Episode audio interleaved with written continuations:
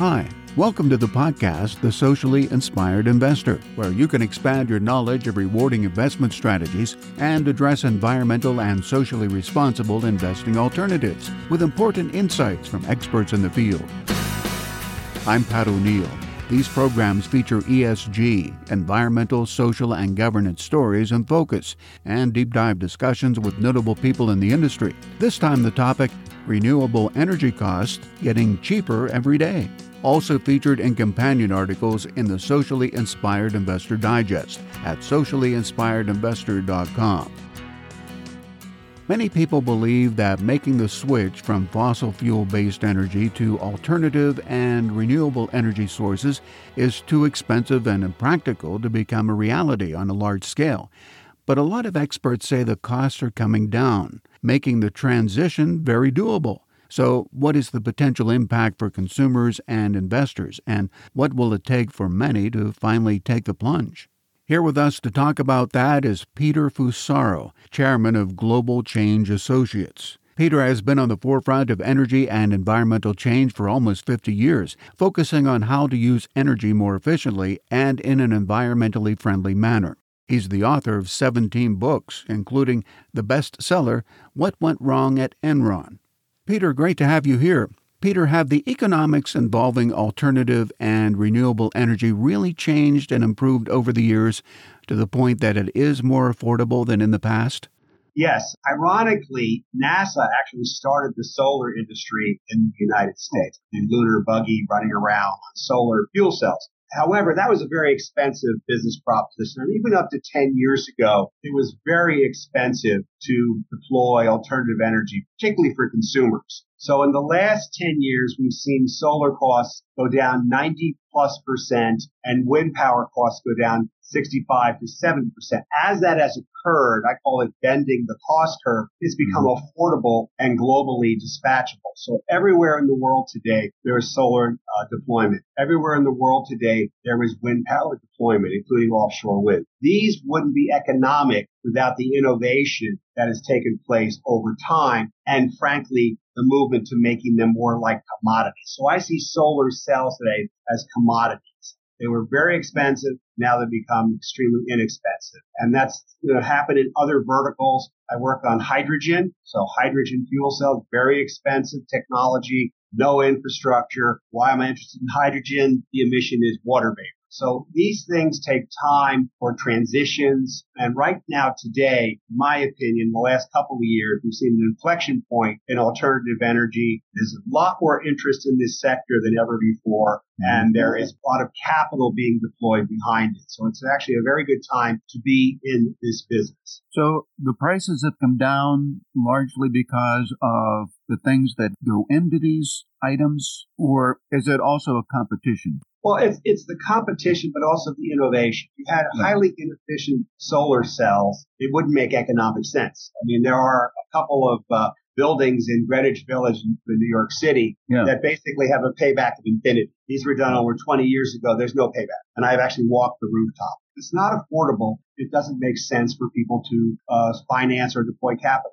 Yeah, I was thinking too, like an, an older couple, for example, and they get a pitch from a solar company and they'll say, you know, I'm not going to be around here in 20 years. Why in the world should I put solar panels on my roof? But you're saying that the payback happens a lot sooner these days. Yes. Well, first of all, I've worked on projects in Europe where solar panels last 35 years under warranty. 35 so realistically, and I've done a little research for you on this, I would say depending on the price of electricity, and it's very expensive in New York, it's very expensive in California, it's not so expensive in other locales due to the energy fuel mix. But I would say eight to 12 years is the payback period. Okay. those are pretty substantial numbers. But the panels last 20, 25, 35 years, you're basically moving closer to grid parity net zero quicker. On top of that, as everyone's well aware, we've seen a ratcheting up of natural gas prices now. Uh, some of that's the Ukraine war, but that's going to make the paybacks even shorter.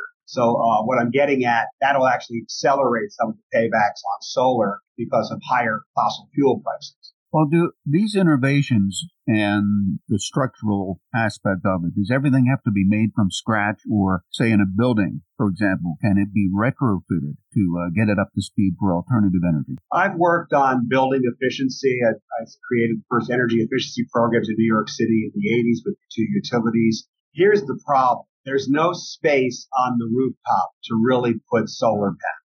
Uh, you can build it in construction. It's called building integrated photovoltaics. In other words, putting it in the windows, skin of the building. But that's still an expensive business proposition. Uh, it makes more sense for office parks where you can site solar on the campus. It makes more sense to put this in communities where you can deploy solar for residential customers. But in cities, it's really a real estate. It's getting better. There'll be better panels, more efficient, more dense. It's called power density. There's sort of laws of physics also involved, not just the economics. But you're saying the solar panel windows, that is an evolving process. Those it's are getting better. A couple of hotels in Soho. There is a school in Newark. Their uh, Miami Heat is, is, doing this for their mm-hmm. stadium. It's sporadic, but in the beginning of any kind of market change, prices are high. There's less deployment of capital and infrastructure, and then it switches. We're, we're still not there yet.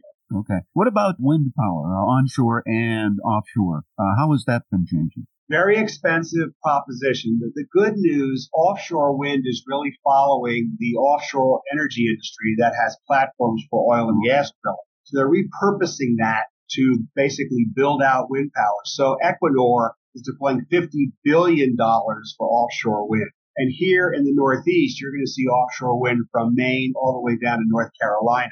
Uh, why? It's not in line of sight. That disturbs some people. So these are offshore. You really don't see them. They're very stable. The structures attract fish. That's sort of an environmental benefit. Mm-hmm. And it will displace in the Northeast, particularly home heating oil. So here in the Northeast, we still burn oil for home heating. No place else in the country does that. Other places, it will displace natural gas. Wow. Are there ways, uh, dollars and cents ways to see how much a, a, business or a consumer can pay or save by getting away from fossil fuel and going more toward alternative energy sources? Yes, there are actually calculators on a number of websites. Uh, you can actually put in your energy bill. They calculate what it would for solar, what the payback period would be, what the cost of panels. What's happened here is there are no money down plans now. You don't have to own the panels. You can lease the panels. Uh, you can buy the panels. So there's a lot of opportunity. And because it's become more of a consumer friendly product, there are more competitors. So there are calculators on these websites where you just Google solar energy, residential customers, and it just pops up. The other thing is over time, it's going to cost you nothing because right. it's uh, basically degradation of panels is a half percent a year. You just clean them with water. They're pretty resilient. And I think that climate change and the resiliency issue is going to push this further because we've seen just tremendous fires in the West that's destroyed a lot of communities and uh, we've seen flooding. We've seen a lot of basically nature based occurrences that are going to require a hardening of grid. And for consumers, particularly homeowners, uh, they're going to start looking at have a contractor come in, put the whole thing together and actually reverse the meter, sell back to the grid as needed. I see. Well, as bad as climate change is, it seems like that could at least be one silver lining if it wakes people up to the idea that they better do something about this in their own personal lives. Well, I think Superstorm Sandy was a wake up call for the Northeast. Katrina was obviously a wake up call for New Orleans and the Gulf Coast. And I think the fires in the West are a wake up call. And as I said, these are not expensive like they used to be. There are, many innovative financial models. There are also something called uh, PACE bonds, property assessed clean energy bonds, which were created in California about 14 years ago. And they have something called residential PACE where they'll actually do the work that'll be assessed on your property tax assessment. And this is a very innovative way to do energy efficiency and solar for homeowners.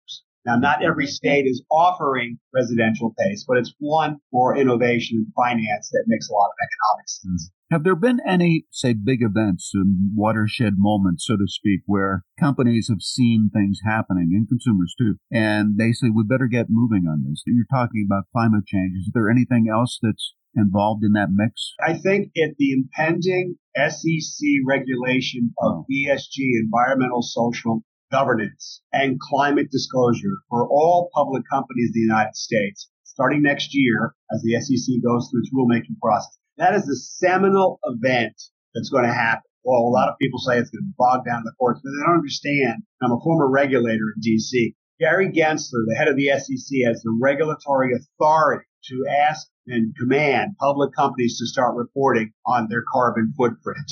And that's going to affect all private companies in the supply chain.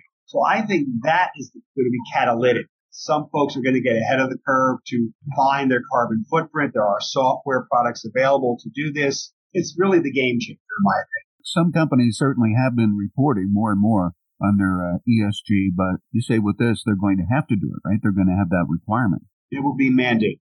Yeah. It seems like the United States maybe is a bit behind other countries around the world on the whole movement toward alternative energy. Is that true?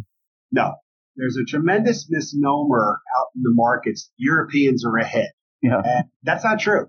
First of all, all environmental law began in the United States, 1967 in California, 1970 Clean Air, Clean Water Acts. We have been actually the innovators. We were the first to address acid rain. We were the first to address urban ozone. We were the first to address things through markets. Hmm. Where we've been remiss is we have not had a federal program on climate change. That's the failure. But that doesn't mean we haven't seen state level incentives. Like here in New York, we have a Green New Deal. What is that? There's deployment of solar. There's deployment of wind. There's deployment of energy storage, incentivized by the New York State Energy and Research and Development Authority, NYSERDA. So it's more state level driven here. But, you know, when you develop a technology, you can't not have a market for it. It doesn't make sense. So therefore, there is an addressable market that consumers, corporations have been doing. I'll give you an example. Okay. Renewable energy, the last three years has 100% year on year growth corporate America. Corporations are buying renewable energy. Hmm. There is no mandate at all to do this. Why are they doing this? Because they can't attract young workers if they're not sustainable. Uh, it's not just the Microsofts and Facebooks and, and Googles. It's major corporations buying renewable energy. Yeah. Are there a lot of people still, though, kind of have this pie in the sky attitude about energy changes that it looks too difficult and might be too expensive, uh, too time consuming, not really practical enough? Is a lot of that changing? A lot of that is evolving? There's a lot of bad information out there. Folks mm. don't see the mega trends, the bigger trends. I'll give you an example. Last year, clean energy was $755 billion deployed. That's according to Bloomberg New Energy Finance. In developing countries, it's 150 billion. Mm-hmm. This is occurring globally. And there's just a lot of folks that are really out of touch that costs have come down. We can move quickly on renewables. It's basically what we call grid parity. It costs the same as coal, natural gas, and nuclear. So I, I just think there's a, a lack education. Also a bigger trend, which we call the energy transition you're going to see large energy companies starting to move downstream into what utilities, into clean energy. Folks building the offshore wind are major oil companies, BP, Equinor, etc. These are not small companies. Mm-hmm. So they see the future. They're still going to be selling energy. It'll just be clean energy. So uh, that's not everybody, but there'll always be laggards in markets. But what I see directionally globally is a movement of capital into these projects into offshore wind, into larger scale solar farms. So, so there's kind of two markets. You have the consumer market, which can buy this or lease it, no money down, as I mentioned. And then the larger corporate market. We've never seen offshore wind in the United States before. Now it's coming. We're talking with Peter Fusaro, chairman of Global Change Associates, about the increasing affordability of renewable energy. I wanted to ask you about the storage issues. I mean, we've been hearing stories for a while of batteries and so forth that the materials used to make these things are pretty expensive and the resources are dwindling, the rare earth minerals and all of that. Is that true? Is there a shortage of those kind of materials? There's not a shortage yet, but you know, when there's a need like that, there's innovation. So I've been involved with a company in Colorado using nanotechnology for lithium ion batteries. It means they're going to use this for higher efficiency, lower heat, and more power density. I met recently with a company out of Quebec that's going to do mining of graphite and export that to the U.S. as well as Canada. Graphite's a known need. So some of the metals that everybody's worried about are actually being developed. Also in Bolivia, huge lithium lakes, I'll call it. So there's a lot of, hmm. of movement away from just dependency on the Chinese. There's a need to, you know, move to more strategic uh, means of getting these metals. When the subject of electric vehicles comes up, we hear a lot about batteries and storage issues. Is there work going on that involves other possible solutions to drive non gas powered vehicles? Earlier, you said something about hydrogen. Yes. So 25 years ago, I rode in the fuel cell vehicle that cost a million dollars. About five years ago, Toyota invited me to Boulder, Colorado to a conference called Meeting of the Minds. They had gotten the cost down to 40K. So that's 25x reduction. It's now affordable. Every single original equipment manufacturer, Daimler, Volkswagen, Hyundai, Toyota, they all can make the vehicles for hydrogen. And I drove the hydrogen fuel cell vehicle around the Javits Center two years ago. What I'm getting at, there's no infrastructure. So the, the good news is there's something called the Hydrogen Council in Brussels. 130 corporates are on. They're all working assiduously to get the price of hydrogen down. It's very expensive. Get it deployed globally. Now, why do we want to go there? Because the emission is water vapor. Water vapor. Yes. I literally got on the ground in Boulder to check to see if what the car was dripping out was water vapor. That's where we need to go. The hydrogen economy can be married to solar so it's solar plus hydrogen production, solar plus energy storage. So we need to go to hydrogen, but it's still an outlier. It's so expensive, lack of infrastructure. I believe there's 70 to 80 hydrogen fuel cell stations in the whole world. But here's the rub. The OEMs can make the cars. They're there. There's no market. And the numbers are de minimis, believe me. But so, so that's where we need to go. So EVs kind of crowd out the space because of Elon Musk and Tesla. It's sexy. And I'll tell you the Tesla story because I like to have some fun. So I was invited to Capitol Hill, I guess about 10 years ago. why don't you get a ride with this car? So I got into Tesla with the Lotus body. And what they did was very clever. They got every congressman and senator to drive this car. I was in it too, like 40 miles an hour at Capitol Hill. Okay. But the point is it worked. And that's how he got his $500 million. So, so that's kind of crowded the space out. I think what I'm talking about is going to happen, but there's no champion for hydrogen fuel cell vehicles. Will there be some ways that it will be possible to combine power sources, you know, into some sort of a grid system? Not yet. I can show okay. you pretty pictures of windmills and solar farms, electric charging, and all that sounds wonderful. Sounds great. But what I have learned is things take time. I look at incremental change. First die that's been cast is we are seeing solar deployment in the U.S. to consumers around the world. Yeah. Second thing, we're starting to look at solar plus storage, advanced battery technology, a lot of science in battery technology. Same thing, get the cost out, make it affordable. Wind will be more of a community operation. So I mentioned community solar. So if you go to Colorado, which has 300 sunny days a year, you see solar farm community. In other words, you don't have to put this on your rooftop or ground mount. It's already done for you and you just buy the energy. I see more of that occurring. So what you're describing is future. You look yeah. behind me, all these pretty buildings. They can be green. You can have green roofs. You can have uh, solar in the skin of the building when it becomes portable. You can have offshore wind. You can have all the pieces you're mentioning. They're coming together, but it doesn't happen. It's not like a jigsaw puzzle. It doesn't happen all at once. You got to put the pieces together. Okay. So alternative energy sources are getting more affordable. Is it going to get to the point here where people say, I can't afford not to do this? Yeah, I, I think it's going to happen. Many years ago, I lived in White Plains and they brought these re- blue recycling bins out. And the only people on my block recycling were myself and my neighbor who happened to be an engineer. A couple of years later, everybody was recycling. You know, in the, in the age of high technology, I call it uh, word of mouth, high tech, high touch. I think people will talk about. So yeah. I think as this becomes more mainstream, as the uh, folks get more sensitized that, gee, I don't want to hurt the planet. Gee, right. I can do something and get the same economic benefit. And I'll give you an analog. Many years ago, I worked on the Prius, 97, 98. Head of advertising came to see me and he said, Peter, we're spending a billion dollars a year and we're not selling sacrifice. We're going to uh-huh. change the technology under the hood. That's exactly what the Prius did. So I think you cannot sell anything that's negative to people. They don't want to hear it. Focus more on the benefits. It's cost effective. You're helping the planet. You're employing people. There's a lot of benefits. Yeah. You don't want everybody to feel guilty. And that's why they're, Doesn't that's why they're turning that way. I, I used to scare people 25 years ago. I started talking about climate change. That didn't work. So I stopped doing that. So you think it is getting to the point or will get to the point where we see alternative energy as the norm, not something all that unusual. It will be energy. So let me give you another example. We don't burn oil in this country to generate electric power at power stations. We burn no oil, zero. We used to burn 3.8 million barrels a day of what we call residual fuel oil. That's a change.